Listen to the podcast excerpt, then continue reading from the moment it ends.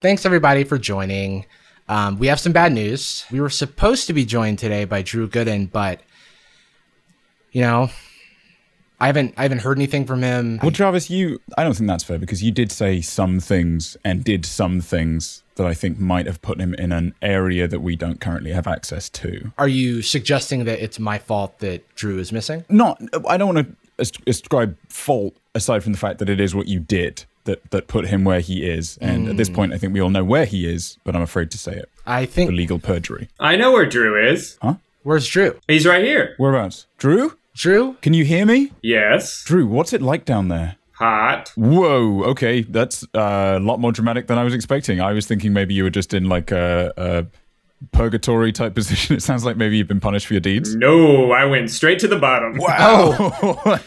you were very deep. Yeah. Is anybody there with you? Any other YouTubers? Uh, pretty much every YouTuber. Uh, yes, they mm. are all here. All good YouTubers go to hell. Yeah, it seems to be the moment you make a YouTube account, this is where you end up. Wow, a lot of people there. You know that does make sense. Even like a lurker account with no comments or videos. Yeah, no, they're that seems unfair. They don't even have their human faces. Their face has been replaced with the default uh, profile picture icon. Oh, uh, no, they're branding. The worst thing to lose. yeah, it's really unfortunate.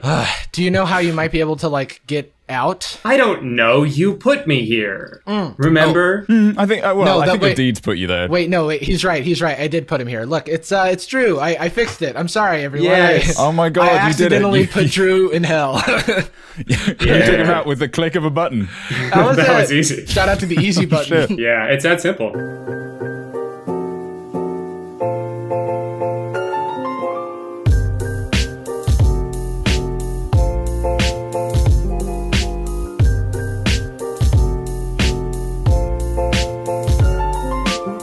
Welcome to Sad Boys, a podcast about feelings and other things also. I'm Jarvis. And I'm Jordan, and my, my hair's getting long enough to the point now where I'm drying it with paper towels. nice. And today we are joined by a very special guest. He's just the guy being dude, the creator of YouTube himself. Oh, also an NBA player. can't can't forget that. Drew Gooden, everybody. Mm, congrats. That's right. Yay. Oh, oh thank you. Oh clapping awesome. and, and, excitement. uh, so so wonderful to be here, uh, especially considering I was just in hell about 90 The contrast is probably pretty good. Yeah, yeah. Mm. I, would be happy to be anywhere right now. If I was in like a hospital, I'd still be happy just because it's not hell. Mm. So. The second worst place. yeah, that's the type of emotionally manipulative shit we're up to here on Sad Boys. Uh, Sad Boys. It could be worse. It's not literally hell. You're right. It works. So. Okay, well. Drew's here today. We're just going to chat, hang out, do our normal thing. But before all of that, Drew, how was your week? My week, uh, it was pretty good. Um, I made a video.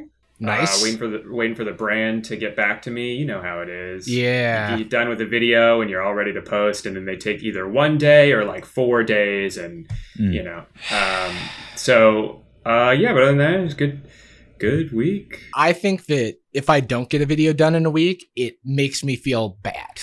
you, are you able to like get over that? Like it's like, hey, I put in the work, the video didn't happen, but you know. Um, well, it depends. I mean, I definitely don't have a schedule mm-hmm. to where it's like if I don't have a video in a week, it's a disappointment or that people are surprised because I'll just mm-hmm. I'll randomly disappear for like a couple weeks at a time. Yeah, yeah. Um, and then people are always like where did you go or they'll you know you'll get i'll get dms or like are you okay and then i just yeah. come back with a video and don't it's acknowledge like, oh, okay. how long i was gone yeah everybody's cool no that's good yeah. i think having a schedule is an aspiration that i've not been able to reach to this yeah day. yeah Yeah. since there's no uh, schedule is it closer to sort of like a a hunger or an addiction where you intuitively feel like it hasn't been it's been too long yeah that's actually a good way to put it, you know, I make a video and depending on how much time I spend on it, it's like, all right, I deserve a little bit of a break. And then as soon as I get to the point where I feel like, okay, I'm uh, a piece of shit now, the break has gone on too long. yeah. Or I just have an idea I'm really excited about. I feel like at this point in my YouTube journey, the thing I spend the longest doing anymore is trying to figure out what the fuck a video is going to be. Me Once too. I have the yeah. idea, it's pretty straightforward from there, especially Yeah. once I've recorded too. Like editing can be tedious, but it's like that's the easiest yeah. part because it's all done. It's just Yeah. it's just technical work at this point. Put it all I together. yeah. So one thing that I would say I'm really impressed by uh, Drew is that you make stuff that like you want to make. Like there's a lot of low hanging fruit on YouTube where it's like, oh, you did the big thing, do it again, like Volume Seven, Yeah. and like make that your entire brand. But I've consistently see seen like a lot of range from you, and it's clear that you're talking about topics and stuff that are like near and dear, and that's hard to do on the platform. So I think it's like really admirable and really impressive that that you're Thank you're you. doing that and you're creating like really great work. Appreciate it. Yeah, no, that's definitely. I think especially this year too. It's that's I could hit a point where it's like if I am making videos that I am not super invested in, but I'm making it because I feel like I should make it or because Yeah. it's a popular thing. On top of all the other emotions I'm feeling, it's just I, it would be self destruction. So even if I know like. I make a video about like a, a video game streaming service that I know is not going to get nearly as many views as the rest of my videos, but I enjoy making it and it fulfills me in that way. It's like that's more important to me at this point than getting Yeah. like those sweet, sweet views. I 100% agree with that. Um, and we can talk more about that later. But Jordan, I want to hear how your week has been. Oh man. Uh, well, as my addiction is not putting out a video, so I've been running pretty smooth on that one. Nice. Yeah, as far as topics that I enjoy, uh, my the topics that I enjoy are lethargy and a lack of impact or creative fulfillment. Oh, sick. That's that's that's sort of what I'm into. What a Um, rush. I like, yeah, I'm a masochist in that way. Uh, yeah, I'm relatively a little little wacky. We talked about it on Friday, but I was coming off of a slightly wiggity wiggity wild uh, hypermanic episode, which you know, hey, that's that's the that's the style with bipolar two. You know, you're riding the wave. yeah. Sometimes it's bad, and sometimes it's not great, but that's actually exclusively it. Um, but yeah, but on the bright side, I hate it. yeah, but on the bright side, at least it happens a lot. Um, Uh, yeah, it was all right. It's it's the spikes are a little bit more intense and, and long term because of COVID, but overall, I mean, Sad Boys is a joy to do. Life otherwise is. I mean, now that this is my full time thing, I'm I'm realizing that I have maybe hobbies and interests outside of my career in the past. I feel like you can get lost in the aesthetic of career if that's that was that's your focus for a certain amount of time. yeah, for sure. I yeah, I don't know. Been no no flex, but I have been playing a lot of Mount and Blade, one of the worst video games ever made. What But is that? I've never heard of that. Never heard of it. it. It's um if you've ever thought wow, what would it be like to play a medieval simulator from a bird's eye view, which isn't fun in any way, but at least you can play it a lot and think that it's a good spend of time and then realize that you're getting absolutely dominated, restart the game and do worse again? Are you describing uh, RuneScape, my favorite game to spend my entire life on? yes. No, it's a version of RuneScape where you lose a lot of hours and feel unfulfilled, if you can hmm. imagine. That is RuneScape, though. Yeah, I was gonna say yeah. What are you talking about? RuneScape is a bit of a Skinner box where I, Yeah. I do feel like I'm getting like payouts of, of like neurotransmitters like dopamine and stuff for, for Yeah. all my things. That is the ultimate. We're probably going to get into RuneScape in detail, but I've always liked that RuneScape is the kind of Skinner box that doesn't hide it. Like RuneScape is very well, just like transparently there MMOs to in give general. you those long-term boosts. Yeah, because there's even that Yeah. um, there's that anti MMO, um, not anti MMO, but it's like a this is a very old game that was a commentary on the genre that was called Progress Quest, and it was just a game that you like hit like start on, and then all of your stuff went up over time, and then it would Mm. tell you you like leveled up, and it's like you didn't have to do anything, but you would Yeah. still like get a little bit of a oh hey look I, Uh, I, The I rush of cookie yeah. clicker. yeah it's like cookie clicker with less activity oh, that's the dream. Yeah, they don't really hide it. That the whole point is just like I want to see the number get higher, and in order to do that, I need to click on the same object nine thousand times. it's true hmm. and and it's a game that requires very little attention most of the time. Yeah, so yeah, yeah. most of the time, it's like I'm watching Netflix and clicking on my other monitor. It's, it's like in the culture Yeah. of the game and it's so interesting to see like hmm. how well actually let's get into runescape talk my week was fine everybody um When you were active RuneScape week, i actually haven't played in a few weeks but what i was going to say is like i played so yeah, I much thought I saw you shaking. i'm tweaking man i haven't gotten my my xp fix I have another point on RuneScape Please, too, just please. on that. It, it's just that, like on the uh, RuneScape subreddit or whatever, you know, Mhm. a common term is uh, term is efficiency scape because the Oh, whole point yeah. of the game is not to have fun; it's to do things in the most time efficient way as Yeah. possible. And you're wa- if you waste time, you're wasting XP and you're hashtag no is the whole xp waste no xp waste. Exactly. yeah it's uh, it's it's stressful though. After a while, you start to feel like, and it's you. It's like oh, I enjoyed doing this thing for a while, and then you realize, oh, I could have done it in a more efficient way. yeah. Did I really have fun then? I've lost hours that I would have spent doing RuneScape. I would imagine. yeah, exactly. It's so dumb. Okay, so like quick background on RuneScape: massively multiplayer uh, online RPG created in mm. the late '90s by brothers Andrew and Paul Gower. Started as a MUD, uh, a multi-user dungeon. Um, and then the 90s was an era many, many, many years before you were born. You have like, do I have the Wikipedia open? I don't know. I'm sharing no, my like screen. A, like you tell me. Ham- yeah, it yeah, looks yeah. like you're looking down, like you have a brochure for. I'm yeah, I'm looking down into the the annals of my mind, but yeah. um. Yeah. I would love to get sponsored by RuneScape. Uh, so oh, RuneScape launched initially as a Java web browser MMO, got a lot of popularity. eventually, it grew into RuneScape 2, which is the most popular version of the game also in browser for the majority of its life. Then around like 2009 or whatever, they made a bunch of changes to the game that the community didn't like, and it created a, a mass exodus from the game. Um, RuneScape went on to become RuneScape 3, this very similar to World of Warcraft type combat style and graphics and upgraded visuals. Yeah. Looks great. It looks. No one plays it. Yeah, no one plays it. it looks great, presumably. Also, microtransactions, like like no one's business. Like it's insane, and that was a big thing mm. that like the community hated.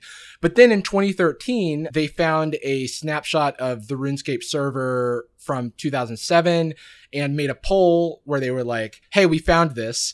Um, would anybody be interested in like an old school version of the game? Because a lot of people were like, bring back the make RuneScape great again, you know that type of shit. Yeah. And yeah. Um, would, you, would, you, be interested in playing the thing you liked? Yeah. Remember when it when you liked it and you didn't hate it? Could we just go back to the good old days? I promise I can change. Uh, take me back. Take me back, users. The poll got like five hundred thousand signatures, so they or the petition poll thing. Anyway, it was like people were yeah. voting on it, and then uh, old school RuneScape was birthed, and now Fast forward seven years, it is more popular than it was in its heyday, more popular than RuneScape 3, and has a thriving content creator community that I oh, personally, yeah. I personally love. Dude, like I am. That's in- what got me back into the game is because I would start watching YouTube videos. Um, there's the guy who does the more uh, Morytania oh, uh, Iron Man. Yeah, uh, uh, settled. It's uh, yeah, all his videos are such a treat. Yeah, yeah. That stuff like that. Exactly. He so I'm glad that you set up earlier that RuneScape is this game where you just like click things over and over in a lot of in a lot of context because masochism is an interesting word, but I would say that like I can't I can't use I can't not use that word to describe someone who is restricted themselves to a specific area of the game where it's very difficult to do everything that you would normally want to do in the game and mm-hmm. has relegated themselves to say, okay, well, I want to train my agility skill. And the only place in Morytania, this area, that I can train it is by going across this bridge that was never meant to be a training like spot. And yeah. uh, I get two XP per try. So it's going to take me, I don't know, a thousand hours, you know, exactly, to, to yeah. like get the level that I need. And you watch because watching RuneScape content when it comes to the specifics of like grinding and, and things like that, especially these restricted accounts, becomes this like treatise on the human condition where you're like watching the like like I just watched his most recent video where he's like trying to complete a clue scroll in Morytania and like due to the constraints he has to like stay awake for 17 hours at a time or he has to like be online yeah. for like 17 hours at a time or something and he's just like going insane slowly and it's just like wow. Well, that's what's great about his videos too, is because he has this extremely popular series that he could milk, but the episodes only come out every couple of weeks, yeah. which means it's hundreds of hours in, you know, of content that is mind-numbingly dull to you know do whatever it is he's doing but to yeah. condense it down and tell it in this interesting way. His videos are very well edited. Yeah. Uh, it gives you all the dopamine of following along this yeah. this journey without having to do the tedium of it that's is, what also yeah. got me back into the game. So shout out to settled. He's also like 19 or 20 years old. It's like insane this dude. He's like very very cool guy. There's a lot of great content creators uh, for RuneScape. There's like a guy who's doing every quest in order of release. Uh, with the restrictions oh, of yeah. the time, Jimmy, he's uh, another great content creator. There's so much like creativity happening, like like RuneScape like machinima sketches are are, are like a, a, new popular like form of a thing and it just makes me so nostalgic and i feel this way with the smash community as well whenever there's a small yeah. like relatively small community of people who care a lot and there's not a lot of money in the esport element of it there's not a lot of money in it it's just a labor of love i feel like that's when you get the most like most cool mm. shit smash especially i mean that's more my comfort zone than runescape because there's like there's so much literacy in the Smash community because in order to be involved in it and be as excited as your contemporaries, you have to just get versed as hell. Plus, there's the doc. You know, there's like what, like the six-hour documentary available if you want to catch oh, up on everything yeah. up till about 2014, 2015. That like that culture is so obsessive while not gatekeepery, which is very rare. Right. Because they don't have the uh, melee does not have the resources to be gatekeepery. It, yeah. it needs allies as much as possible, and there's a quiet admiration for the people that really know their shit and the especially when it comes to speedrunners or non-traditional players or combo contest oh, players. Oh, speedrunners, where speedruns are another great yeah. example of this. Smash 64, which is not a game I have ever played or had an interest in, there's such a active and tiny combo competition culture at like Super Smash Con, where it's like the combo contest where yeah, everybody's like contest with like two Japanese players who come in and do things you didn't know were physically capable in the realm of men, and you just have to like take a, a it's like a chore- like, it's like you're I watching a, this. it's like you're watching a choreography of like a dance or something where everybody's just going yeah. oh oh oh and it's like this build and build and then when somebody fails to like do whatever they're trying to do everybody's like oh and then they get yeah. it and then it's everybody's like an improv game though right because yeah. everybody's like you fail and they're like it's okay you yay success failure and success and then somebody wins and everybody just like yeah. luxuriates in the rush. It's they're like streaming, a, a and their dragon. family comes into the room, and it's like, yeah. yeah, it's the their it father a, returns. yeah, oh, you finally you made me proud enough to come back. I am gonna go get cigarettes again, though. He's got a gallon of milk and cigarettes. it's so yeah, old. It's so incredibly old milk. It's cheese at that point. Um, so eat this cheese with me, boy. They, that, they drink it together and all die and instantly so, die in each other's arms. Oh man, they went out on a high note though. Mm-hmm. So speedrunning is another example of this where I just like I feel like it reminds me because you can watch the most popular things all at all times and be like you're feel like you're a part of the zeitgeist or whatever, but there's not the same communal element of like something with a smaller, like more intimate niche, community. Yeah, yeah and, and niche. Mm. And what kills me is literally this dad coming back moment makes me think of um shout out to Summoning Salt, which is like one of the yeah like he's like an amazing creator that tells the story of a speedrunning community through the mm. world world record progression of a game and it's like i've never been so i feel like every video i watch of his is like watching a documentary about the moon landing where it's like humanity got together and they like put all their minds yeah. they put all their minds together and they figured out that there was a way to frame skip through the wall at this yeah. point and then like yeah i love videos like that they show the context of like before yeah. this is all that was possible and then someone discovered this and now there it hmm. unlocks mm. all these new possibilities to accomplish so the many, most meaningless goal exactly yeah so many incredible layers like uh, yeah. Wow, there's the idea that you could take like 2012 speedrun and then show them a 2016 speedrun. It's not just an impressive leap; it is like uh, horse-drawn carriage versus F1. Yeah, it's just like inconceivable. My ASMR these days is watching because I like don't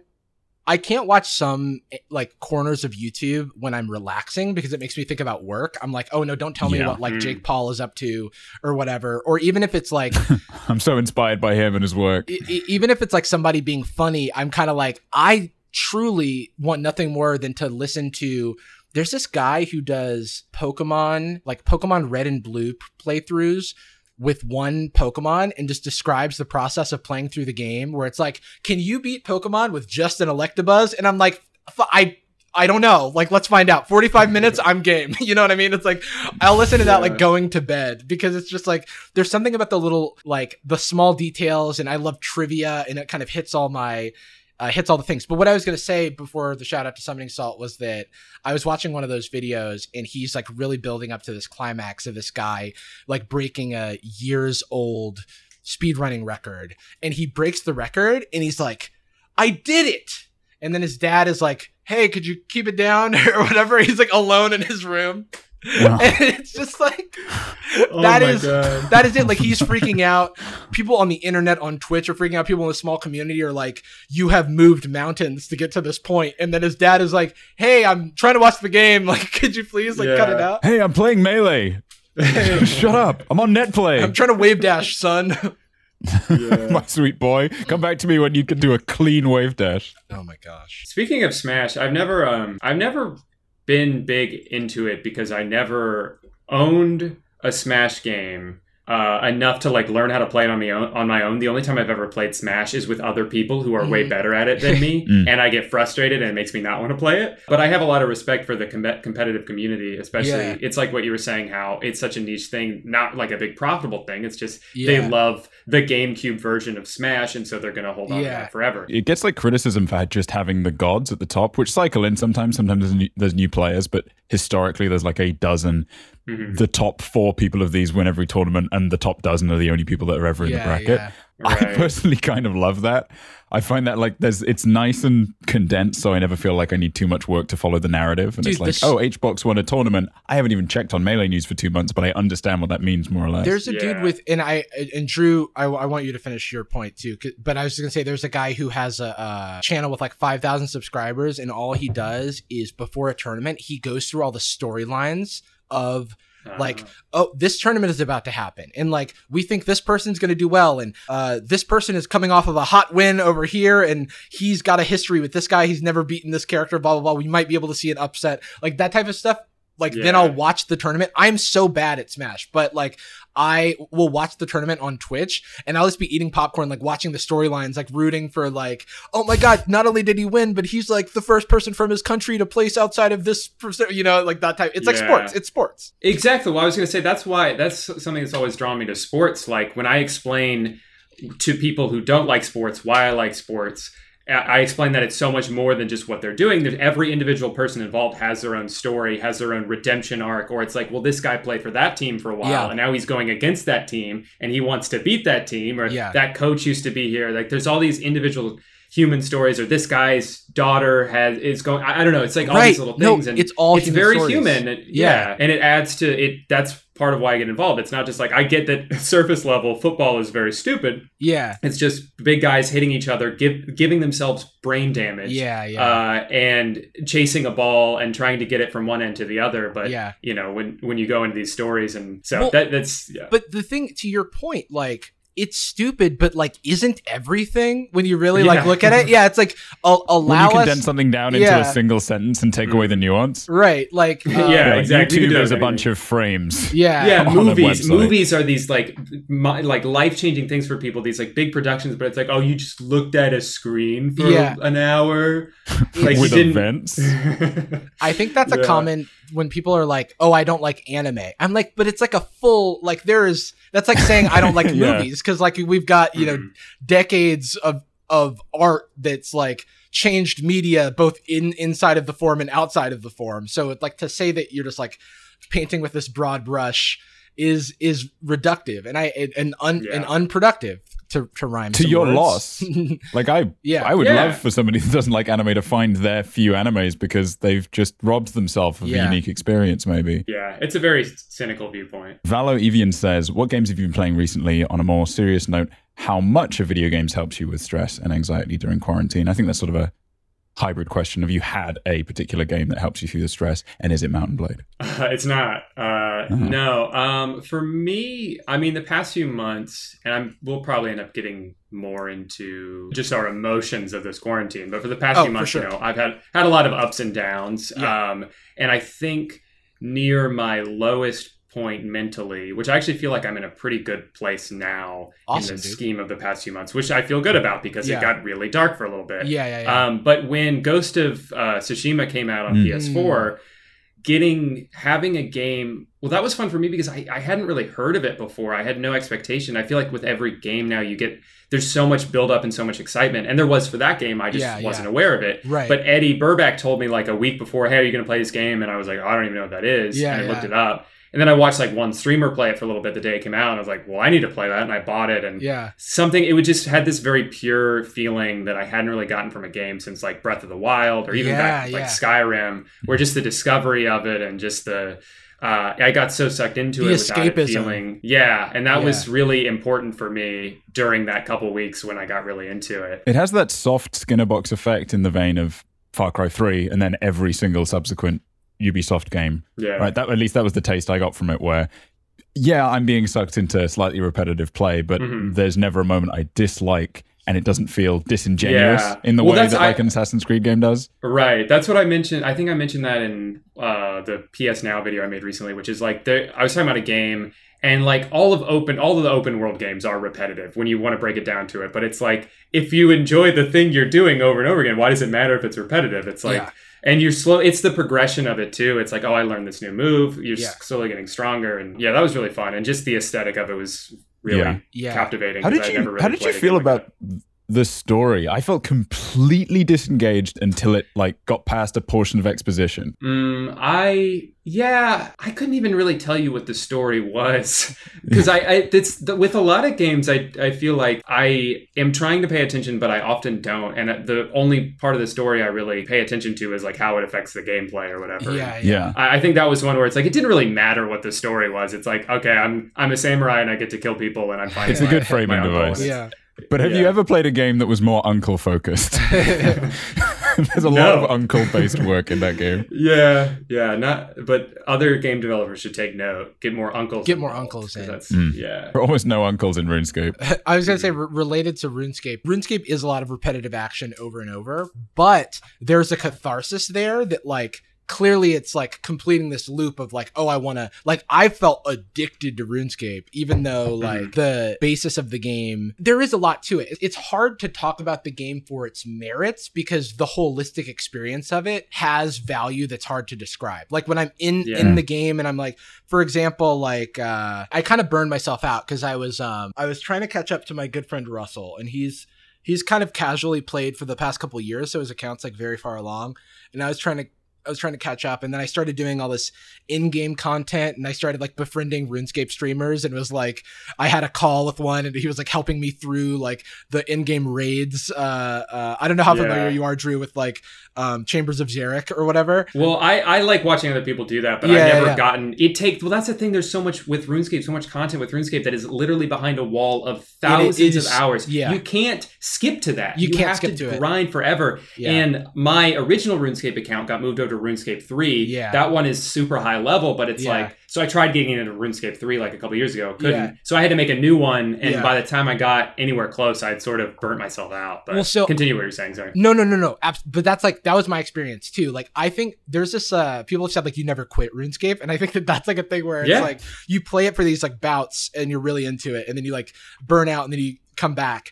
But and then and then you're like, oh, I have all these nice stats. Who did this? Who who was the time traveler who Yeah. like went ahead and leveled me up? Like the game has a lot of depth, but like you said, Drew, it's behind a lot of walls of grinds. And Mhm. the nice thing about my job now is I do sit in front of a computer a lot. So if I'm editing a video and I have like Yeah. RuneLite, the RuneScape client, having a thing where it like wakes me up when the game is like idle, then I can just like do the do the AFK thing in RuneScape, go back to doing whatever I was doing. Then the game is like, hey, you need to pay attention to me, and I'm like, okay, well let me click on the tree or whatever, and like let me go back to what I Yeah, was doing. exactly. Let me And- click on the different fishing spot. Yeah, yeah, this yeah. one This one yeah. moved. God damn it. Um, and Yeah. then starting over from scratch was the reason that I didn't start old school initially. But then, Same. and then I started. I made a pure account because back in the day. So, uh, I think both of us have this in common that in 2006 we posted RuneScape videos on YouTube. Uh, Yeah. and so like my my RuneScape channel today is act or my RuneScape channel, my YouTube channel today is. Uh, I was just talking Which to is a conduit to one day being a YouTube channel. So Uh, I was a talking to- real, real channel. I was talking to Yeah. Sabrina, friend of the show, Abelina Sabrina, about this, where she's doing a thing talking to people about their where their YouTube usernames and handles come from.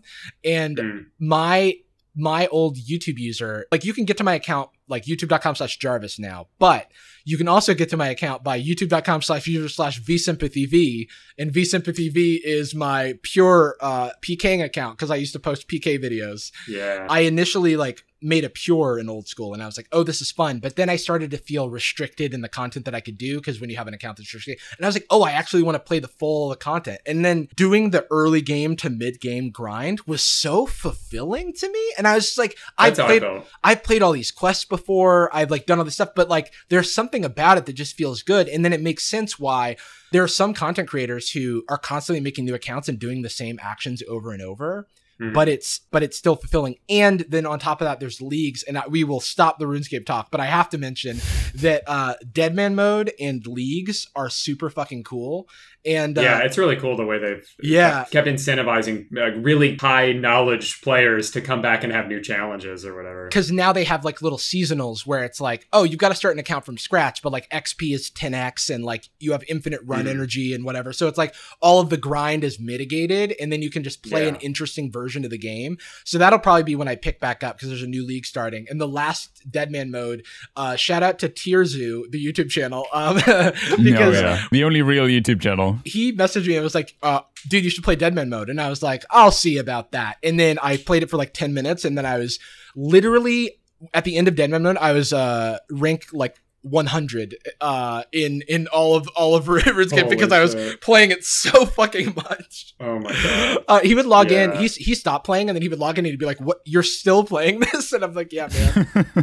yeah. Well, to your point about the game having like you thinking like, "Oh, I already did all this. I don't want to do it again." But the the most satisfying part of the game is that early to mid leveling because yeah. you can do things so fast, especially yeah, yeah, if you know the best way to do it. Yeah. Where after a while, it's just like I said, go from one level. It's going to take me four days. So of like six hours, and it's not fun anymore. But it's also taking you to the point where you're the most addicted to that particular loop, and the the dopamine release of hearing the audio. I mean, I'm playing more from. It's been a long time since I played RuneScape, but I'm recently I mean, you're never not an addict; you're a sober addict. So I'm I'm yeah. getting over my addiction to Destiny, which will never fully be gone.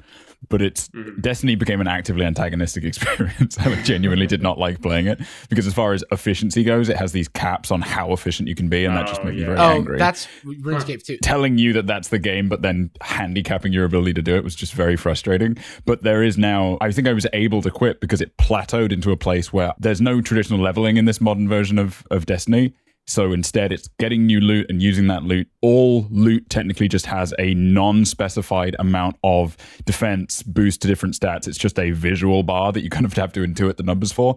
But the number associated with it is just a power level. So if you have three year old piece of loot with an old power level and then you level it up to the new mm. power level, it's just as good as anything else. The the age doesn't really affect it. Yeah. So a lot of people just keep leveling up the things that they have. Mm. And I plateaued at a point where I was never being able to level it up any further and at that point, I was like, well, if you're going to make the process a bit obtuse and kind of exhausting, give me that rush. Give me the consistent 0.5 yeah. higher number over and over again because I'll stay, baby. I'm not going. Yeah. I love you despite your faults, yeah. but then and then it started cheating on me pretty consistently. Yeah. Yeah. The worst part about RuneScape is that the levels scale exponentially. So the skills are 1 to 99. So if you're level 92 at a skill, that's halfway to 99, which is yeah. That should give you a sense of in terms of experience, which is like should give you an idea. And then experience caps out usually before that point. So you're essentially doing the same thing for mm-hmm. for the entire time leading up to that point, you can only have the option right. of doing like a repetitive thing.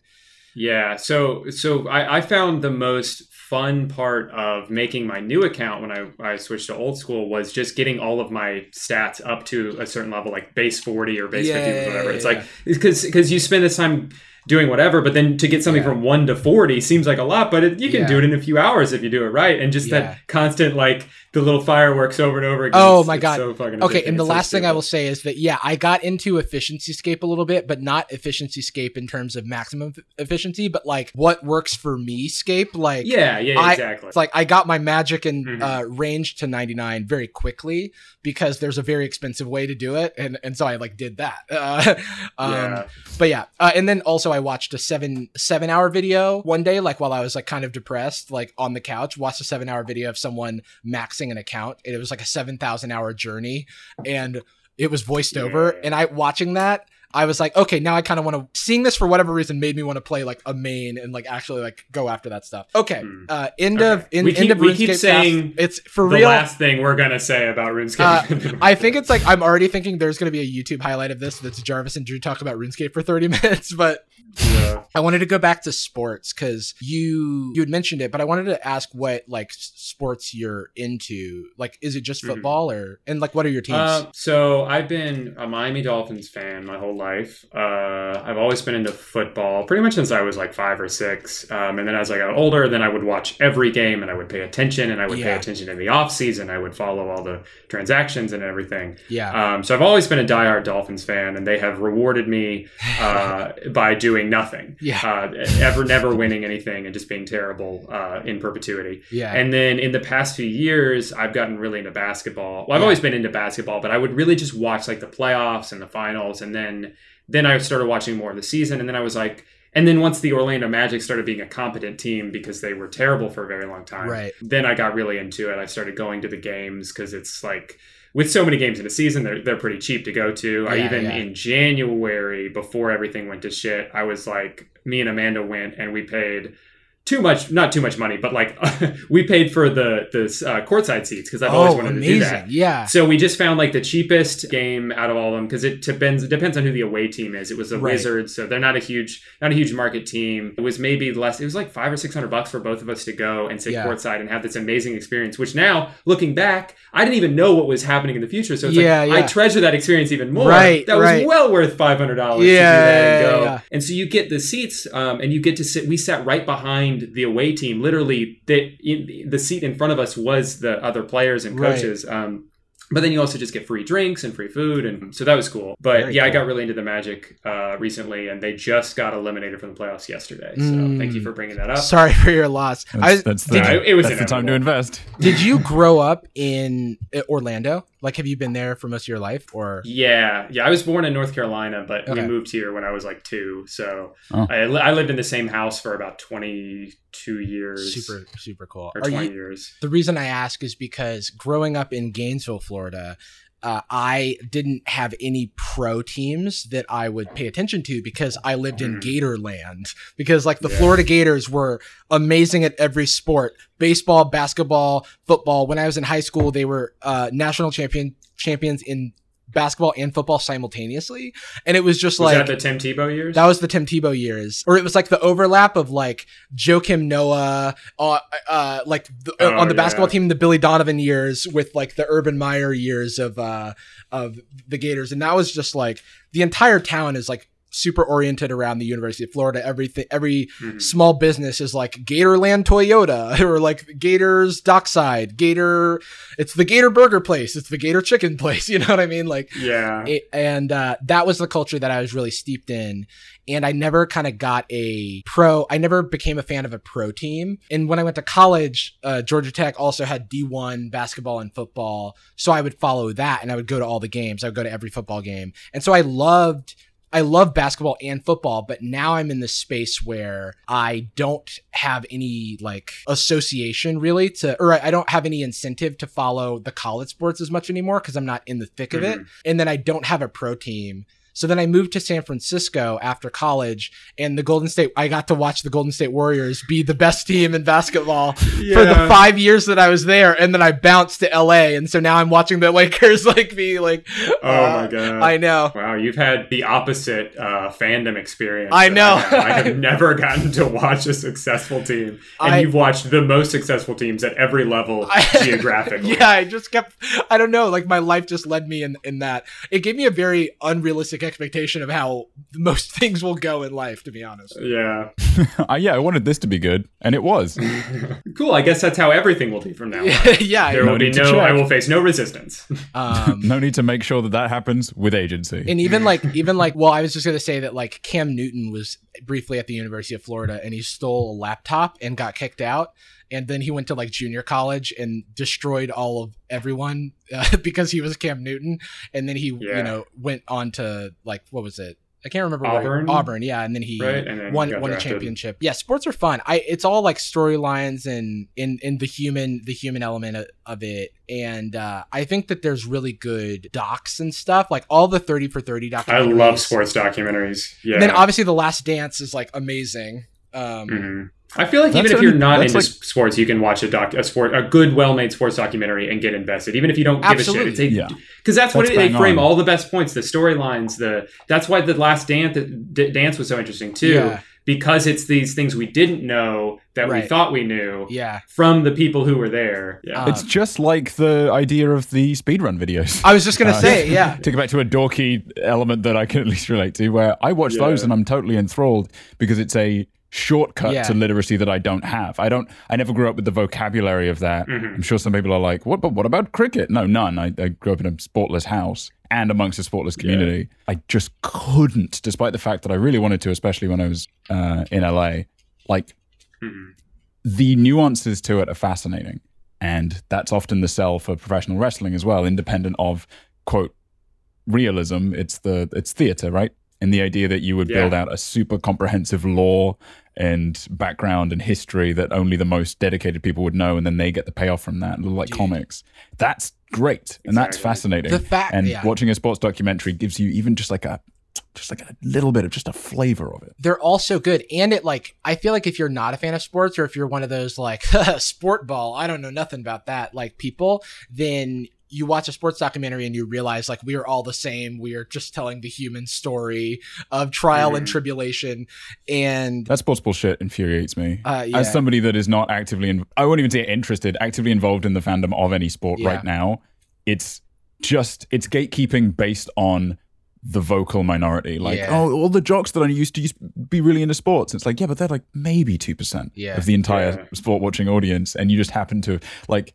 You could very reasonably say that the gaming demographic are all terrible people because the majority of the vocal ones are terrible people. right But I'm Well, more also- committed to the gaming community than anything else in my life. What all is also great about sports is, it, like you said, theater. It's the live theater aspect Yeah. of it, where you don't know what's going to happen. There's Yeah. so much, so many stake, so much stake in it, or whatever. And I don't know. That's what it's like. I mean so you, so you think sports are stupid, but you like movies, right? You like, yeah or uh, one thing that kind of bridged the gap between me and my wife Amanda is she really likes the show Big Brother. We watched that together, and Hmm. there's it's just it's a reality show of people living in a house, and they you know right they get power one week and vote someone off and all in, that. And, in big brother then they they're like a- not allowed to like it's like very much like uh it's completely contained. completely yeah. contained yeah yeah yeah, You- what's fun about you can see every single room. Yeah, and what's fun about Big. Brother compared to like Survivor, which I used to watch but have not really gotten into, um, is Survivor's all like pre-recorded and then edited, and then they do the live finale. But Big Brother is going on as uh, Mm. as it's happening. So every Wednesday there's the live eviction show, and you get to see these like live reactions. And she gets really into those, and it's like, okay, I think I see why you like sports now. It's like Yeah. you get excited. Does the US version have the actual ongoing live stream like the UK Yes. version does? Yeah, Yes. You can Yeah, straight so- up consume every single minute of it if you pretty like much to. yeah. They only cut away during like the competitions because they don't want to spoil it for, for the show but pretty much you can watch whenever. Um, and we have done that before and i don't want to talk about it. But yeah no, we get really into it. But that was sort of the bridge. It's like so yeah you understand why why people would like sports if because you get there's a you have a player in the house that you like the most you're Yeah. invested you want to see them win you don't want to see them go home and that emotion of it being emotionally invested in something you have Oh no my control God. over is something we've talked about a lot about lately it's like it's I- heartbreaking but so rewarding when things go well yeah And so much of, I mean, all of our lives, especially you two, so much of your time is spent curating something that's very, very consciously made. Mhm. Like, here is something that from front to back, I was creatively, intellectually responsible for. Mm. I just raised this video baby, and here I'm now sending it off to school. Yeah. Whereas this is, I mean, not unlike, to be honest, Sad Boys is like a nice reprieve from the other stuff Yeah, we work on say- because it's done instantly. it's like I used to do improv uh, in San Francisco, and that was like a big outlet for me because it was Yeah, like you too. do it, you do it, and then it's done, and it existed, and it was interesting for the audience that was there. But if you look at a videotape of it, don't do that. It's it's pretty strange. You know what I mean? Like it's like you're Yeah. describing a dream to someone. Drew, have you dabbled in improv? Yeah, Uh, yeah, that was that. Was, I was gonna say that was both the thing that drew me to improv for several years, but also what I think ultimately makes people frustrated who do improv for a long time is the Mm. the uh, lack of permanence. Where it's like we had this amazing show, this big shared experience, the audience was into it, we all had this great show, and then it's just gone forever. I mean, you yeah. can record it, but it's not going to have the same, you know, impact if someone watches it later on. Though, but yeah, but, but also the having the creative um, outlet that you don't have to prepare a lot for. You just go and you create these things in the moment. It's so fulfilling to yeah. Like the highs I got from improv were were better than you know some of the other highs I've gotten in my life creatively. Just that yeah. coming up with the perfect line on the spot or oh creating oh this God. moment and living in the scene when with like when you there's that like you know you start a scene you don't really know what's going to happen but you just sort of have that mental connection where you yes. realize what the joke of the scene is yeah. and and then you see someone come in because they know exactly they know, what the yeah. next step would be and it's like it's it's a, the, one of the most beautiful forms of art. It's, it's like kinetic. It's like it is, yeah. It's like uh, shout out to the movie Don't Think Twice uh, because I think oh, yeah. it's got a really great depiction of improv, like this dance. Like it's like shot. All the improv scenes are like shot like a dance from where you're within it, and mm-hmm. it gives it this life that like typically like if you had a, a, still shot of of improv, it just doesn't give it the dynamism that like really exists in the moment.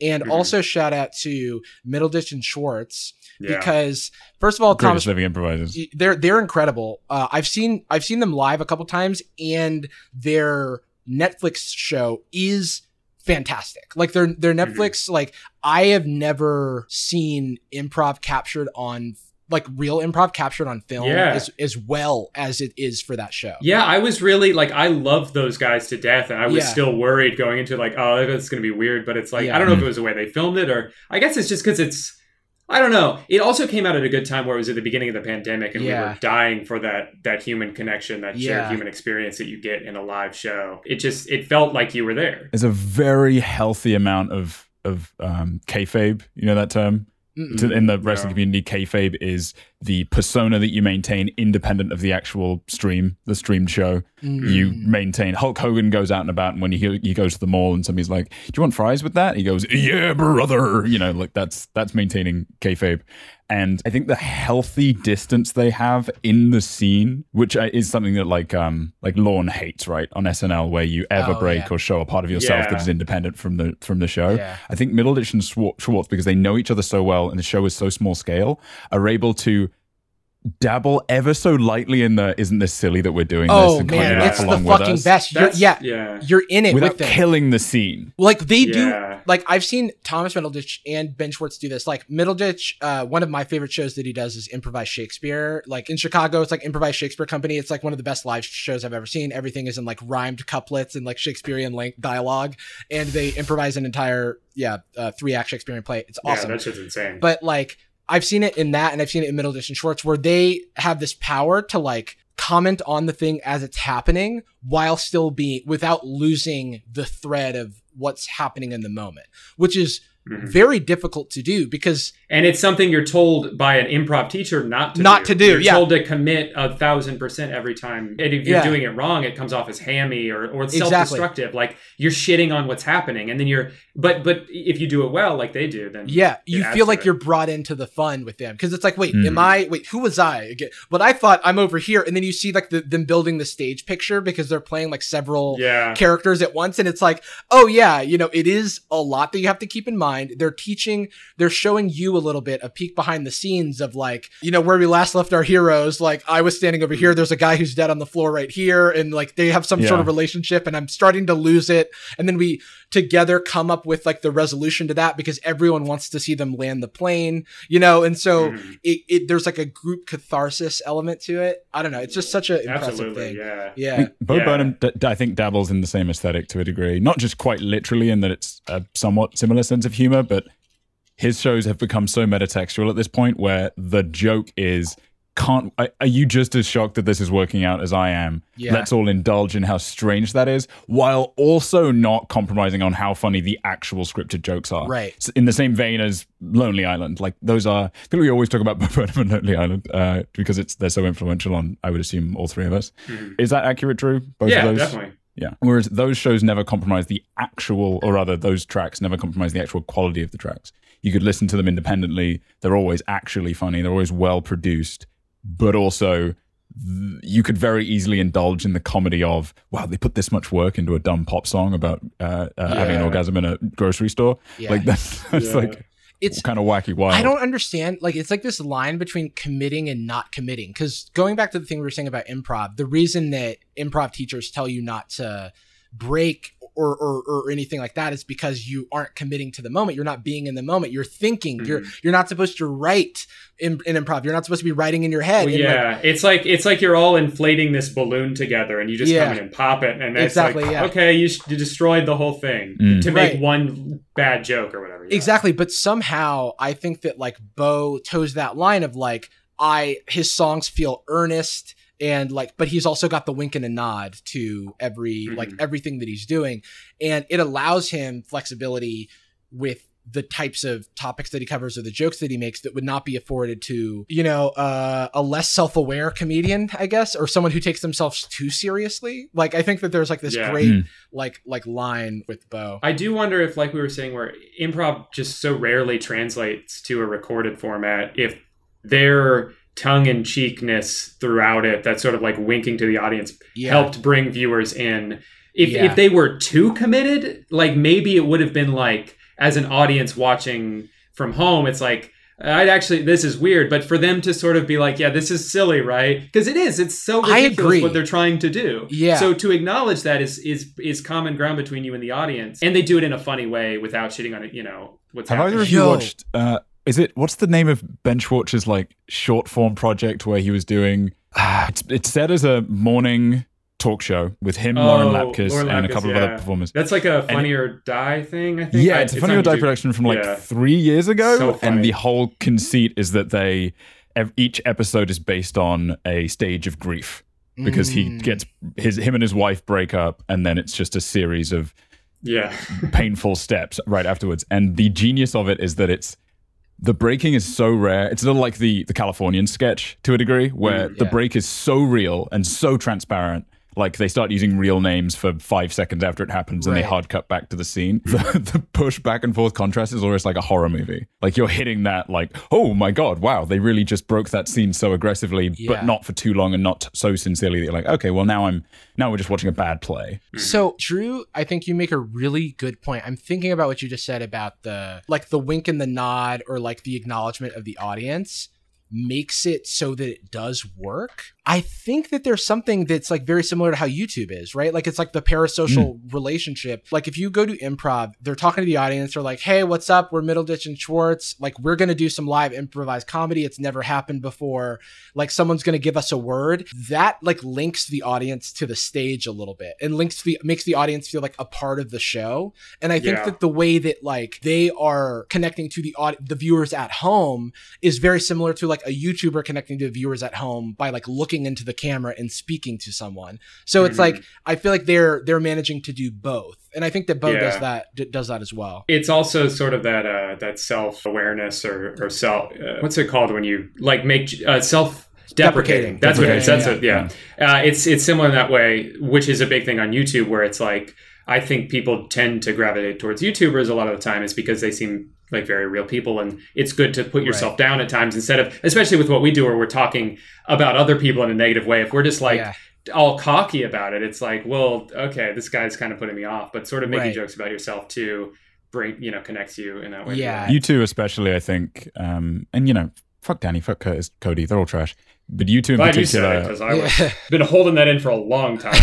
Finally, get through the whole tour. We found the title of the episode.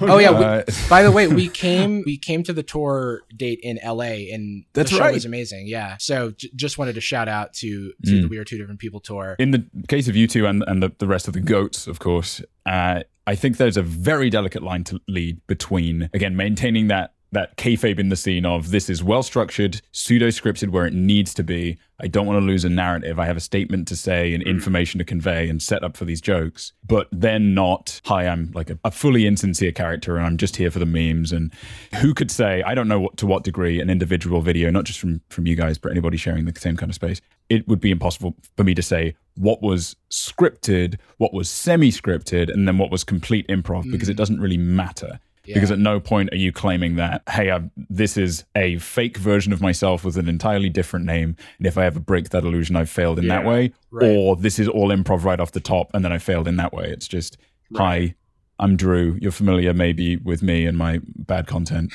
I'm here right. to produce something in the exact way that I do, and you, you you engage with it in whatever way you like. I don't want to prescribe how funny it is to you for the reasons that I'm doing it. My right. humor happens to include self-deprecation. It's not right. there as like a PR tact move. Yeah, yeah, yeah. I kind of want to talk broadly about quarantine. So, what if we gave a a rating of quarantine as as how it's been for our, our mental health? True. what do you think of quarantine? Cool. Yeah, ten out of ten. Uh, I love it. A plus. Yeah, it's the fucking best. Can I give it a raise? Oh yeah, yeah, yeah. of course. So out of ten, say that again. I'll, oh, I don't you know. guys go first. Oh uh, yeah, J- Jordan, what would you give all of quarantine as a zero to one hundred score? The quality of quarantine or my experience? the effectiveness of, of quarantine. The, How much is oh, I would, quarantine? A, a big one hundred and fifty percent. It's crushing it right okay. now. Strength yeah, to strength. very the, contained.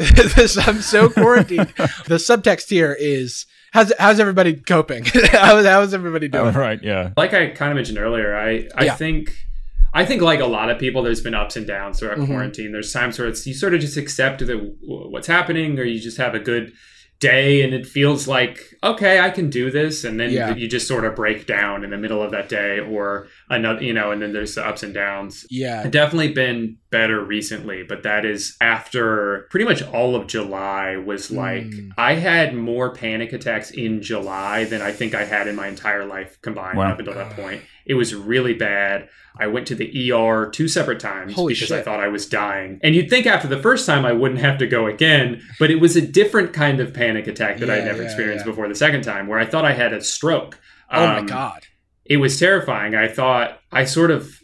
I don't even know how to describe it. And the, what scared me about it too is it came on so suddenly, mm. whereas generally with panic attacks, it's sort of a slow build of, of anxiety and it brims over. Whereas that, I felt pretty good all day, and then it just sort of hit me really fast and i was like the only logical conclusion here is that some like i broke a blood vessel in my brain or something. Right i just right. and i, I was is like shaking and it was are there historically triggers? Because that sounds like a cumulative effect right? Like god mm. this month has been so overall it's stressful like that now i just snapped. whatever yeah. Or, or is it typically tied to like holy shit what a terrible phone call it's yeah it's well i don't know it's my I I can't even relate the anxiety I've been having this year to the anxiety I've had in the past because mm it's so specific to what's happening and a lot of mine has stemmed from anxiety about my health uh, mm. where i went the past six or seven years never going to the doctor never thinking anything would be wrong with me because i'm a healthy young person and then all of a sudden this year it's like i'm constantly paying attention to my body in ways i've mm. never had before i'm like is my mm. heart beating too fast is my heart beating irregularly my, oh, i was God. convinced myself i had congestive heart failure for like a month I, I,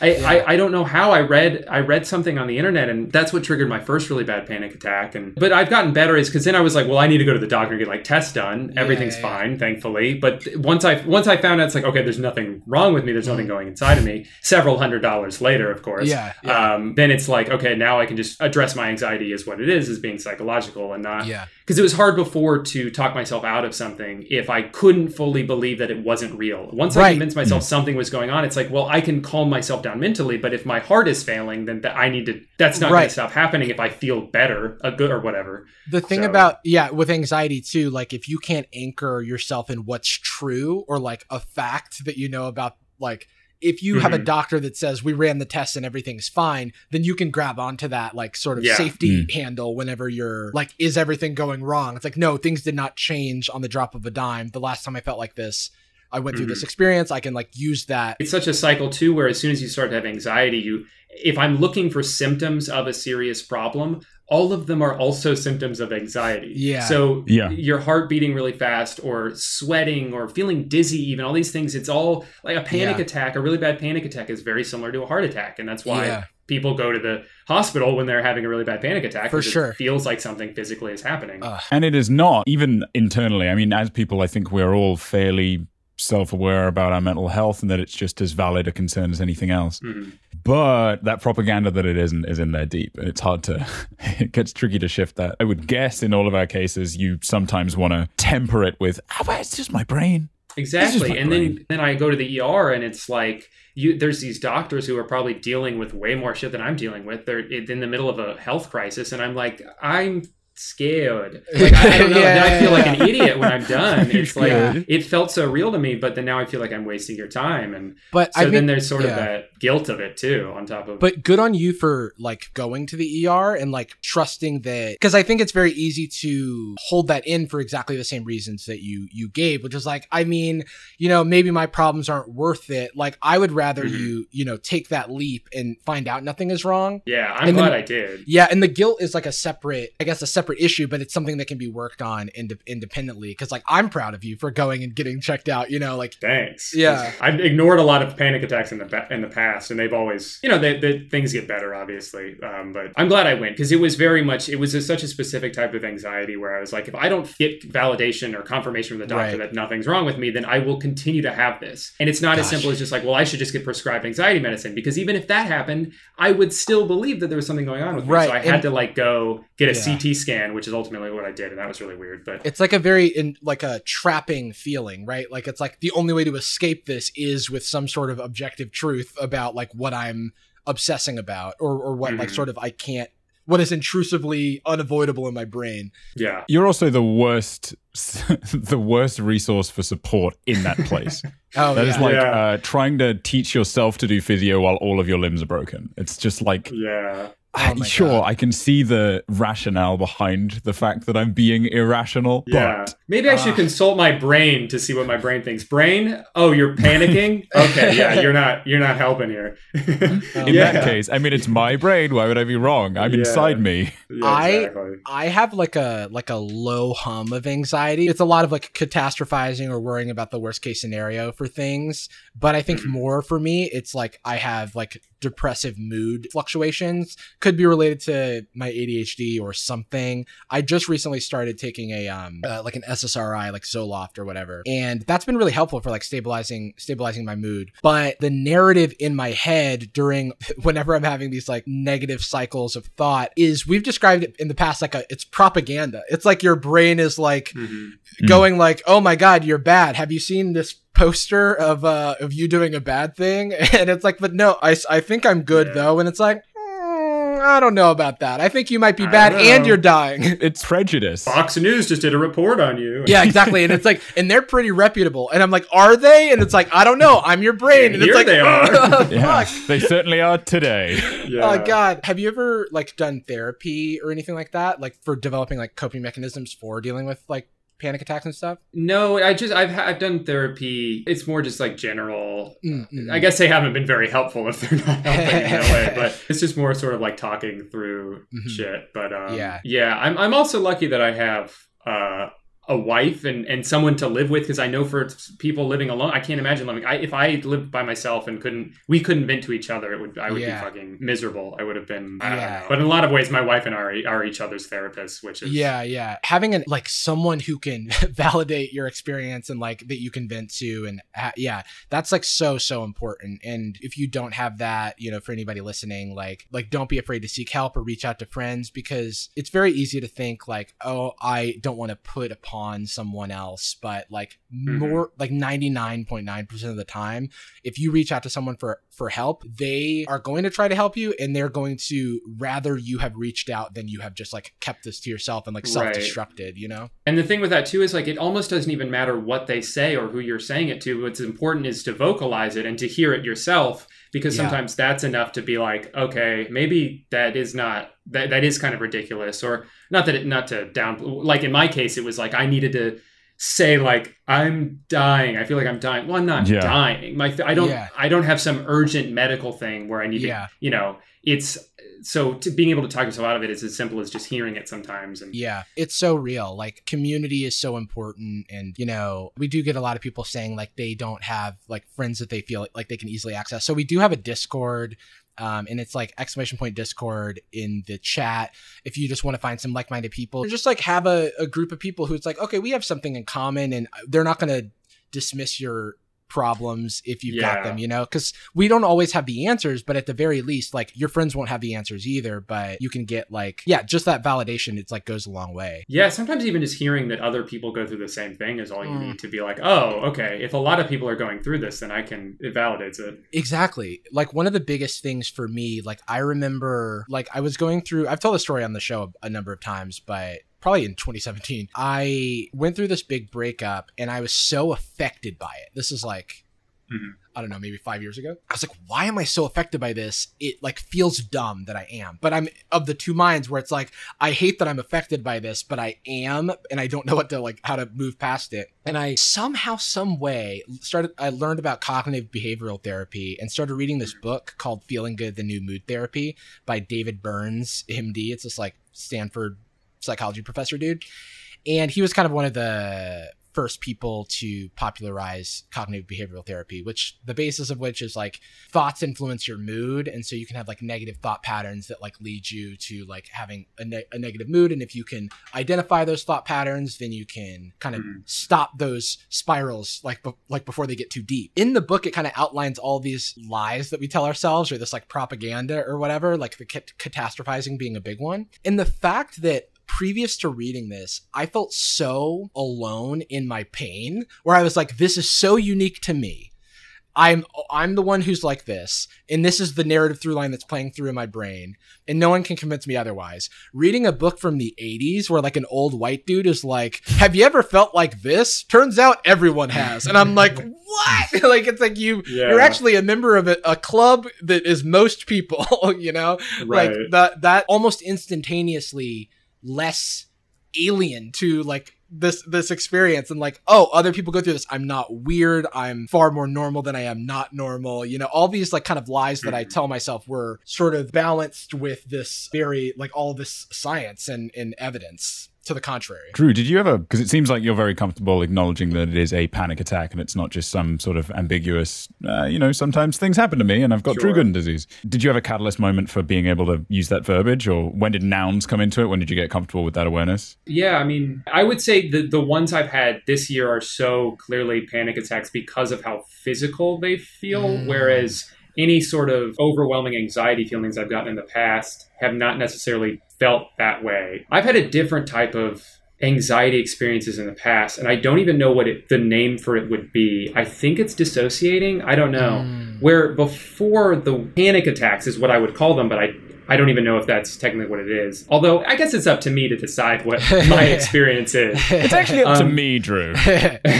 but in the past, I think what would happen is sort of like I would start to, and it's, I don't even know how to describe it, where I would be doing something and I would start to feel like I would start thinking about like dreams I've had recently and they start to feel more like memories oh. than they are dreams and reality starts to feel more like a dream and it's like i'm i and i feel like i'm zooming out of my body and it's Whoa.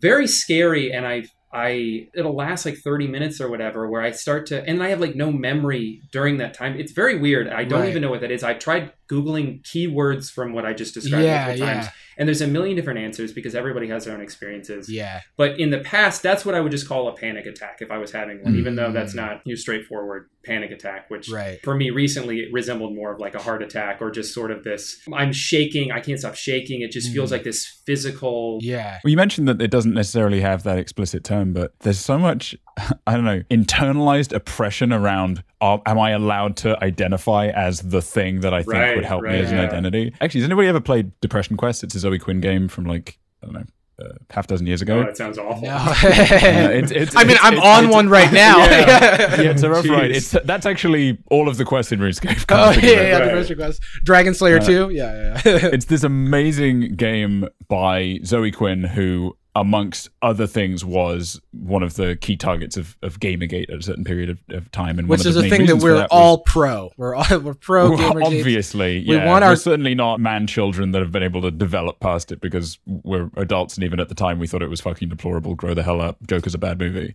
It was a game that is just an incredibly simple kind of mud style text adventure with the occasional image or FMV, and it's maybe an hour long at most and it's just the more it goes along, the more it starts to simplify and almost, in a good way, trivialize traits of depression. Take away that sort of.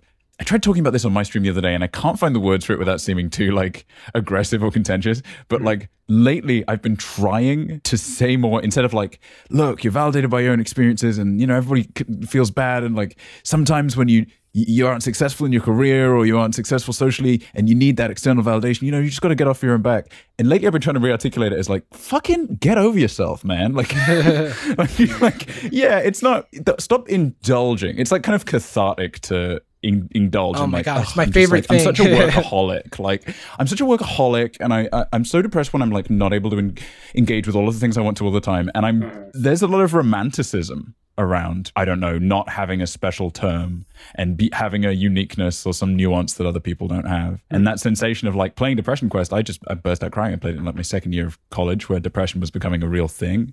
That was when my I think uh, supposedly bipolar two manifest the most in now like, your you late were teens, early you were a fan of depression before it was cool. Is that correct? I was huge for it. Mm, Um, okay. it- oh, oh, you like depression? Name three terrible days. Monday, Tuesday, and Wednesday. oh, Happy days. yeah. Genuinely encourage people, whether they're like listening or in the chat or in the Discord or whatever, like please, please, please, if you have the tiniest, tiniest inkling that you might be dabbling in stuff like this, I guarantee you there's a blanket term for you. And I'm not saying that's necessarily always good to trivialize the nuanced thing that you're experiencing, but don't burden yourself with, well, I've got a problem so unique and specific that there's not even really, I don't have the right to call myself depressed because I don't have like the certificate from SAD school. looking for permission to almost like seek help, right? Like it's like no one's Mm. gonna say, no one's gonna put the label on this. I may not be graced with the privilege of having someone else put a label on this thing, and I'm only hurting myself by not seeking help. You know what I mean? Like or, or Yeah. trying to hold it into that, make it that um the unique element of it. I was just gonna say, sorry, the, the reason that I started talking, though I did start to lose my thread there. Um, thanks ADHD. I uh, was reading like Hannah Hart's book Oh, like randomly. I don't even know where I got. I think Mayuko like lent it to me. In it, she was talking about getting diagnosed with ADHD at 25 and like her experience with it. And that was like the first time that I had heard someone walk through the, that process in detail. And I felt like that gave me permission to like seek treatment myself or seek even an evaluation because all it was was just like a hey maybe my entire life has been this way and mm-hmm. perhaps there's a name for this you know and Right. using that label and owning that label or claiming it or whatever has been so beneficial to me because people see themselves in me sometimes when I when I'll talk about it or I can find resources that that help me and share and, and further illuminate parts of my own life experience that I didn't understand. Like um there's this thing called there's a thing that some people with ADHD have called rejection sensitive dysphoria and it's like a um it's a feeling of intense rejection. Some people feel physical pain from like being rejected. And a rejection can come in so many different all your brain needs to do is feel like it's a rejection. So the example i've given before is that like one time i was telling jordan how much caffeine was in like black tea and green tea and he was like oh i don't really care. And that was enough of a rejection. I just like make the most trivial example ever. For me my brain to just like shut down and go Mm. like like fight or flight oh no is my does my friend hate me? Is this like you know it's Yeah. like none of it makes any sense but it feels so real and it's so like instantaneous. And um i had had that experience my entire life. I used to like when i felt like i was being laughed at or or not included in a group in high school i would always just like quiet down. I would shut off. I wouldn't talk to anyone else. I would sit in a corner and like mope to myself because it was like that indulgence that you were talking about jordan. And then like this year my psychiatrist was like hey i'm gonna send you this like white paper and i just want you to like read it and like see what you think. And it was a description of rsd and about like what this guy has seen in his patients over like 15 years or whatever. And i was like this is my entire life bro. Like this is like Mhm. every way that i've interpreted almost like all these different interactions it was like someone had wrote it about me specifically. That's how like on the money it was.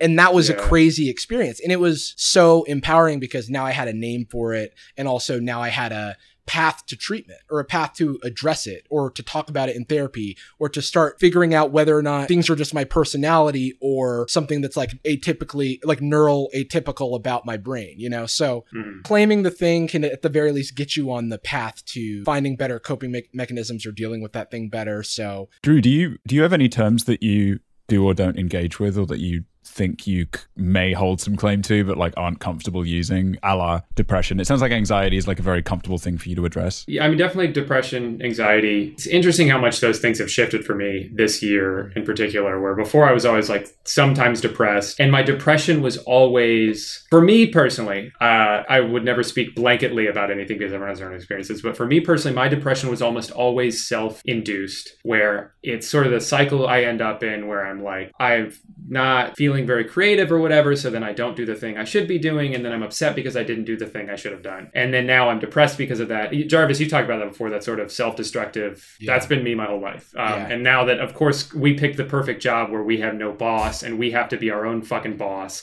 And it's great most of the time, but then sometimes it's like, you piece of shit, do the thing you're supposed to yeah, do. why can't you executive function right now, bro? Like Yeah, just go to so, work and yeah. work eight hours. That's what you Sometimes just- you're a terrible boss. Oh yeah, Yeah. my boss sucks. Yeah, I'm a terrible boss and a terrible terrible employee. Um, I, I used to I used to be such a good employee when I worked for someone else, and they would just tell me what to do, and I would do it. I hated it, but I was really good at it. I Yeah. always worked very hard, and then now it's, sometimes I forget how to do that. Big relate. But I guess what I, my point was that, like in the past, my depression has always been very much like it's kind of my own fault when things go wrong, and Mhm. the best way for me to deal with that is just be better, not indulge in my depression, and because sometimes it's easy to be like, oh, you you suck, I suck, I don't I don't even deserve to be happy, and that's that's part of depression. yeah, um, that indulgence, like the Jordan was Yeah. talking about, where it's just like keeps feeding itself. hmm But and yeah, and then you don't. Yeah, and then it's that cycle. So getting out of that. But then this year, it's been more like, what is? Will things ever be normal again? All of these things that are out of my control. So it's a different. It's a different experience. Um, and it does feel like more of a dark cloud. And I don't even remember what your question was, but this is just Just keep talking. Yeah, just keep it. going. Yeah, Uh, I guess it doesn't even really matter at this No, point. no, no. Um, Yeah. And then my anxiety in the past has has evolved too. Where and I still have. I assume I still have social anxiety. I haven't been able to test that lately. uh, but it's always been very social for me where i think like uh, I, oh, i'm excited to do that thing this weekend and then the day it comes i don't want to do it all day and Mm. I, I have to go to a go do a thing and people are going to be there it sounds awful and then i go and i do it and i feel good having Yeah. done it. Whereas now it's more it's been more of like what if i die? What if i have this thing wrong with me? What if someone i know dies? What if it's these things are out of my control. For me to put, get, putting it back in uh, in my control is a thing where it's like okay if i'm anxious about this thing i need to figure out if i if i have Yeah. a reason to be anxious about it. Like i said i don't want to just go get anxiety medicine if, if the thing i'm anxious about actually exists because then what the fuck is medicine going to do? It's, Right, right, it's going to dull dull dull the, the pain but i'm still or not Yeah. whatever but i still haven't addressed the thing. How have you guys been with stimulants? Uh, i know you mentioned Mm. you do take zoloft. I've never taken antidepressants or anything like that. When my anxiety, anxiety started to get bad this year i started cutting out other things like i i was never a big drinker before but i just have completely stopped drinking at all. I stopped drinking caffeine for a while which is Mm. insane because i would say coffee is such a big part of my life every i would not go a day without having coffee i would go i would get a venti cold brew from starbucks which Yeah. is this gallon of and starbucks coffee is a whole different level of caffeine where it's like yeah. so i went from doing that to like sort of to- cold turkey quitting and i stopped for a while and i did feel better and then it got to a point recently where I felt like my anxiety was back under control, and then I missed caffeine, so I started drinking caffeine again. And now I feel like I have a good balance again. Right, right. I figured out the right amount of caffeine where it's like I still like it, I still like doing it. I love coffee, I Yeah. like the taste of coffee, and I want this to be part of my life. right. And I feel like even though I was maybe I was more leveled out before, I kind of missed the highs. of, yeah, um, yeah, yeah. know. I really relate to that. And like stimulants for me, like I had, you know, undiagnosed ADHD for all of my life, but like found all these ways to all these coping mechanisms to deal with the symptoms. And Mhm. so it's like I would never do my homework or it was always hard for me to get me to do my homework. So I'd put myself in situations where I was doing homework in groups or I was whatever, you know, like Mhm. I knew that I would never be able to study for like interviews for my old job, like working in tech and stuff. And they have these like this ridiculous interview process.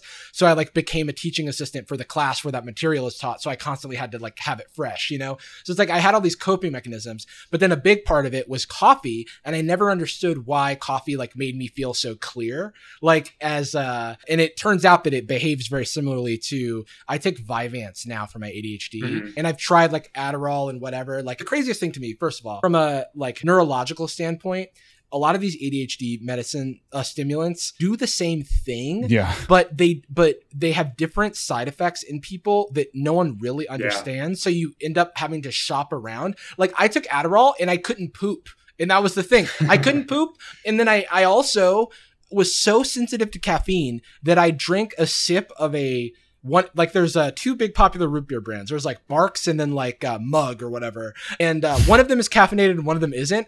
I was avoiding caffeine when i was taking adderall because it was it sort of amped me up to the point where i felt like i was in the movie crank and like my heart was gonna like beat out of my chest yeah. and i took a sip of fucking whatever the caffeinated root beer was at an airport and it was the worst experience of my life. So I was like, okay, no, no sure. Adderall for me. And also like before going into the medication side, I was like, okay, I know what my baseline is. I've gotten this far in life.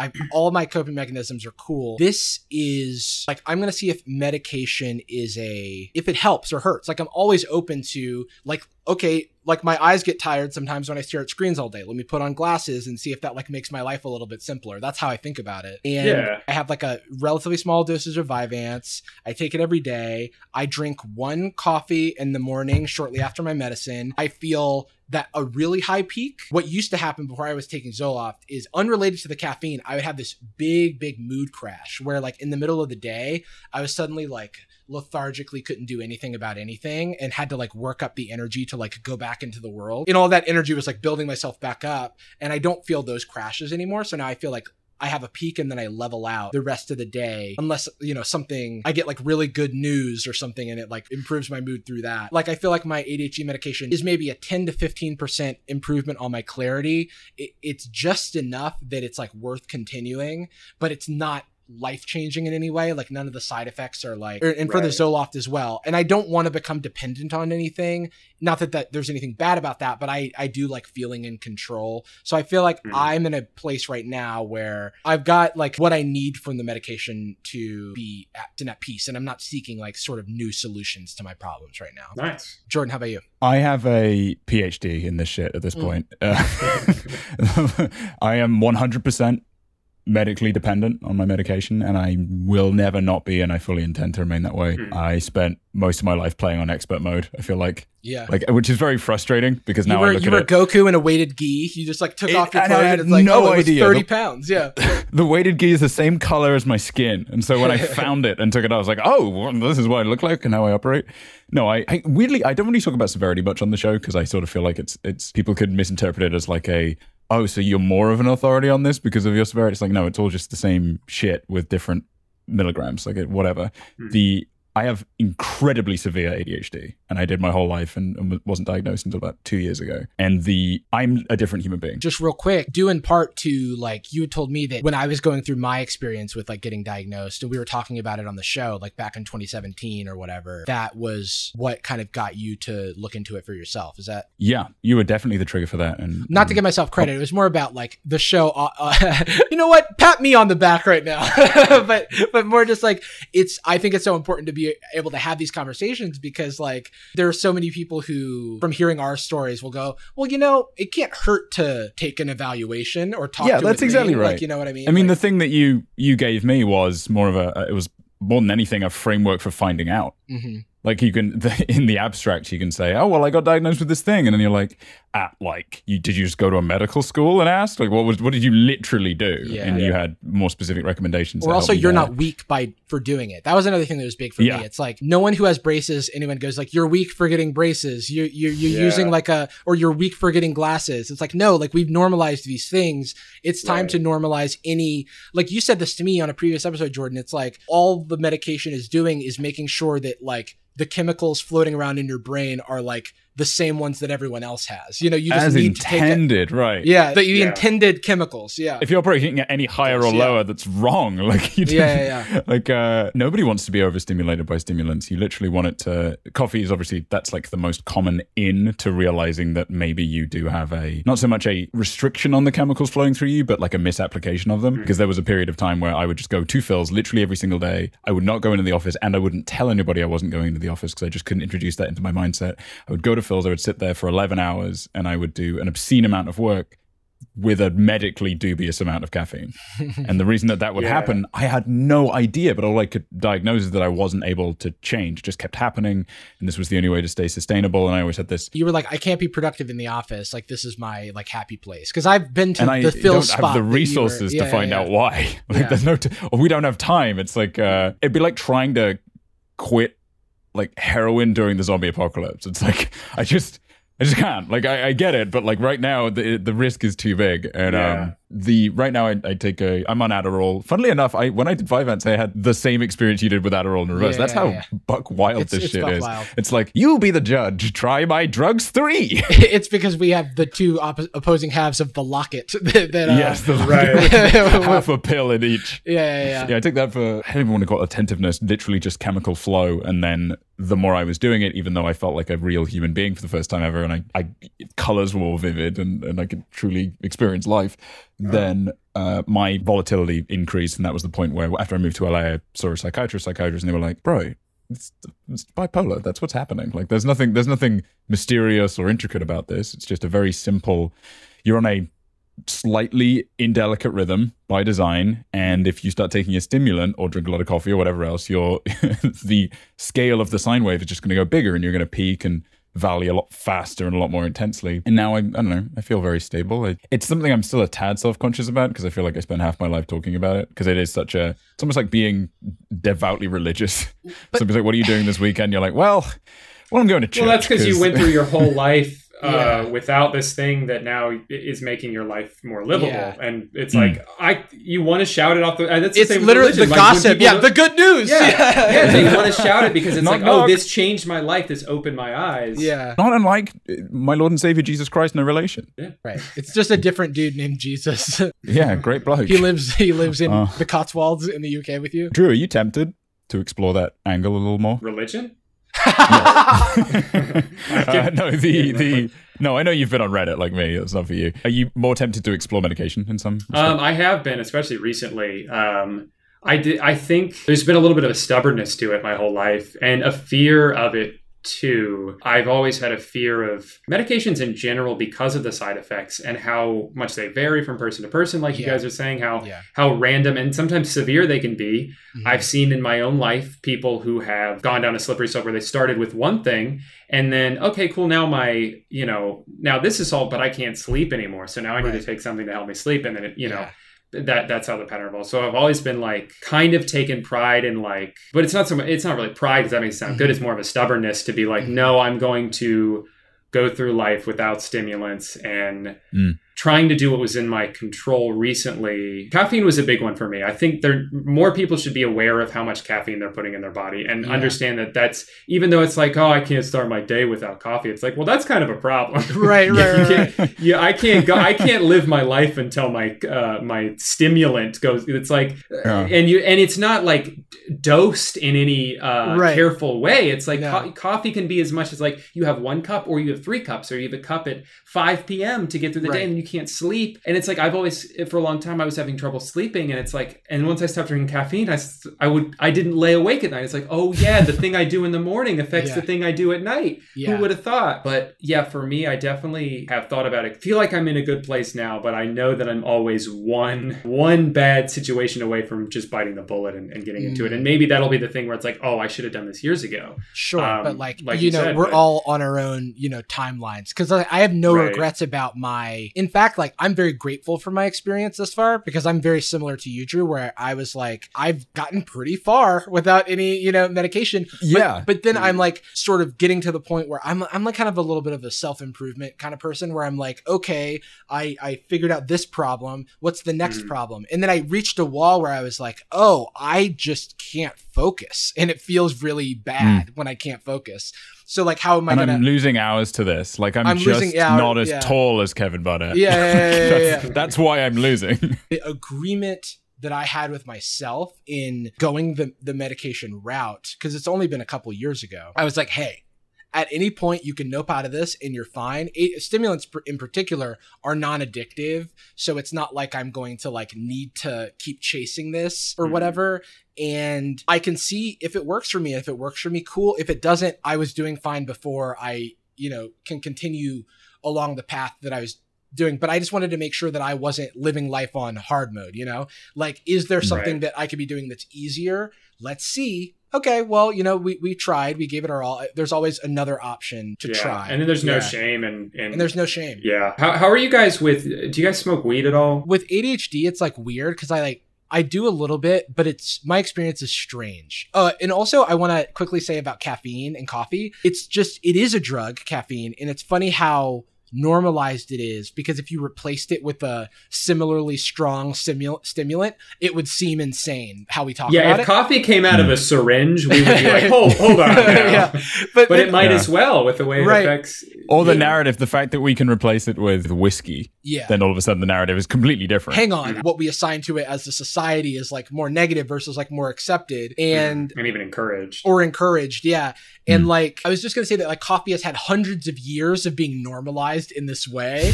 You know like Hmm. during the like renaissance and shit they were like have you heard of this shit? Like it's insane. We're all writing basically the tea lobby of like the 1400s or whatever. They were like oh no coffee's gonna get in like the way of our tea business. Let's get the pope to like say no to coffee. Because all these people are like meeting up in their little shops and they're drinking their little coffee stimulants and then they're writing poetry and shit. We it can't like no no no no and then the, The pope original working out of Philz. like I heard this on a podcast, the NPR podcast uh, about history. The name is escaping me right now, but the Pope tried the co- tried coffee and he was like, "Eh, this is pretty good actually." And then like you know like it was okay, Wow. like and th- that like sort of system of normalization isn't the same for a lot of these other things that would otherwise be on the same playing field as caffeine. One interesting thing is that like Tylenol is very strong and very dangerous, like acetaminophen. And like if Tylenol was introduced today, it would not be available as readily as it is, and it would be something that you needed to get beh- behind the counter. But because we kind of have this like because we have like a culture around it and it's grandfathered in to being like on the shelves, Yeah. then like so so it goes. That's interesting. I hadn't thought about uh, that being introduced. Yeah, anytime there's something new, it's like, Yeah, yeah, yeah. uh, hold on, I don't know. yeah, yeah, yeah. yeah, I mean, it was literally the impact versus what was possible before. It was the pill from Limitless. It was truly like, you know, that thing that everybody experiences and basically is the routine of humans, like the way that they live. No need. Yeah. Just put these little blockers in your brain that stop the chemical that makes you feel sleepy. I, guess kind of for free. You just boil it for a while. I mean, Elon Musk is putting uh, chips in our brain now, so that's that's the next big move. Thank you, Tech Daddy. Can't wait. Yeah, pretty excited. Will it have All the people Bluetooth? that asked for this, I guess. yeah. I did ask about weed, and I forgot. Oh, I yeah. think Oh, the, the- just the reason, the only reason I brought that up was because that is another thing that I cut out. Uh, where I was, I, I've never been one to smoke regularly. It certainly doesn't make me productive. So I've done it. Well, I did do it regularly, but I do it at night when I'm just like you know chilling, playing Mm. video games, whatever. I would do it almost every night. Just take a couple hits of my vape, and with that, there's always.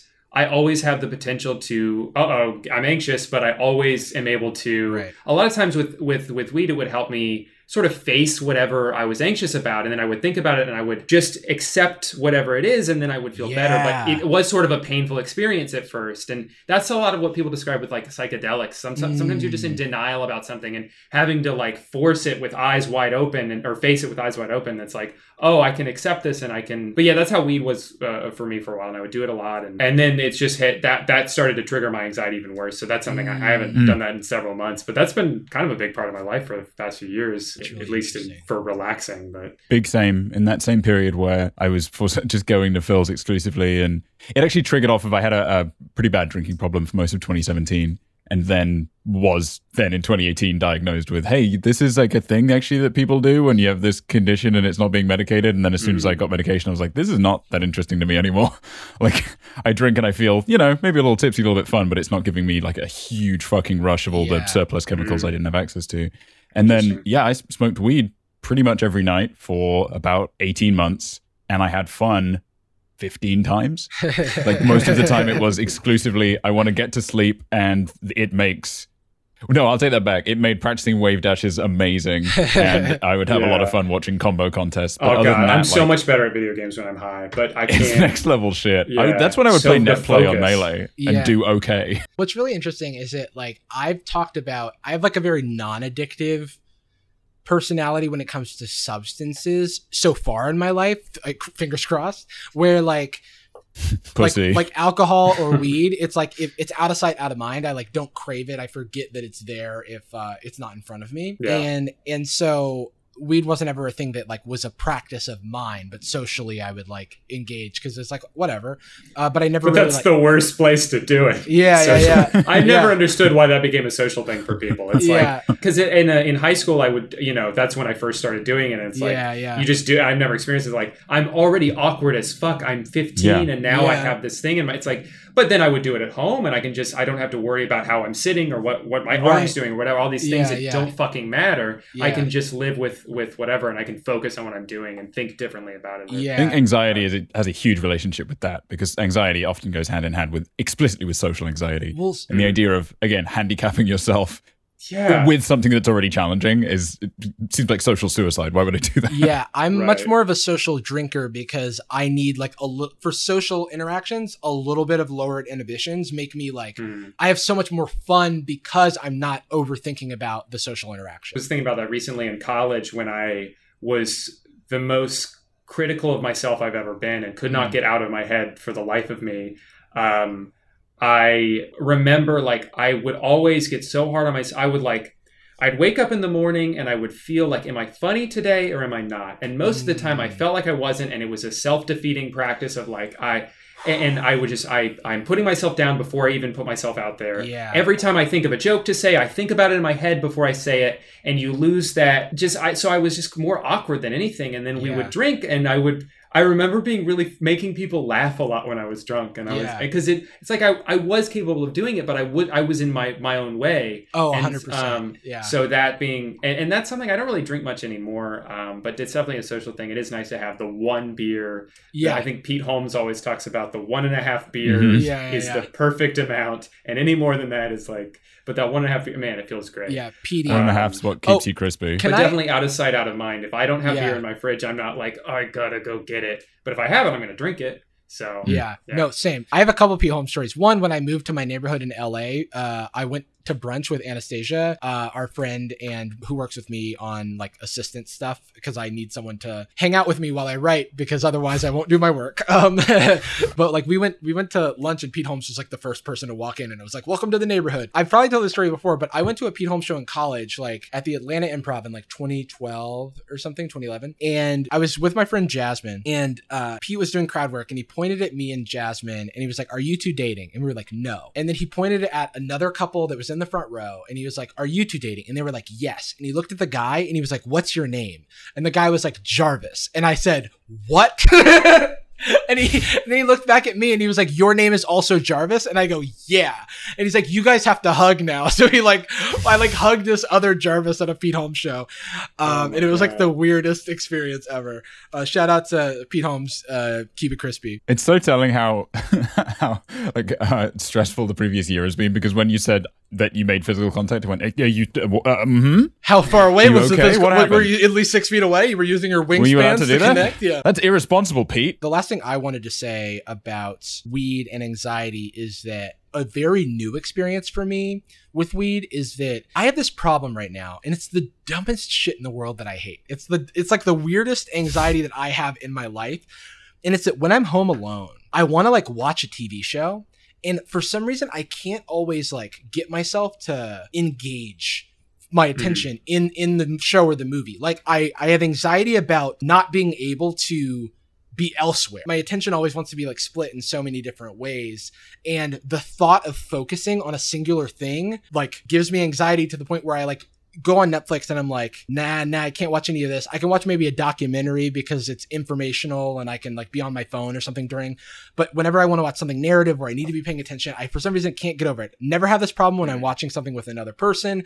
I love going to movie theaters because it like forces my attention and then I can Yeah, I can you're do in the, the movie place. I'm. You're here to Yeah. do this thing. There's no reason to have a distraction. And I can You'll watch- Be shamed if you look at your phone. E- So, Exactly. yeah.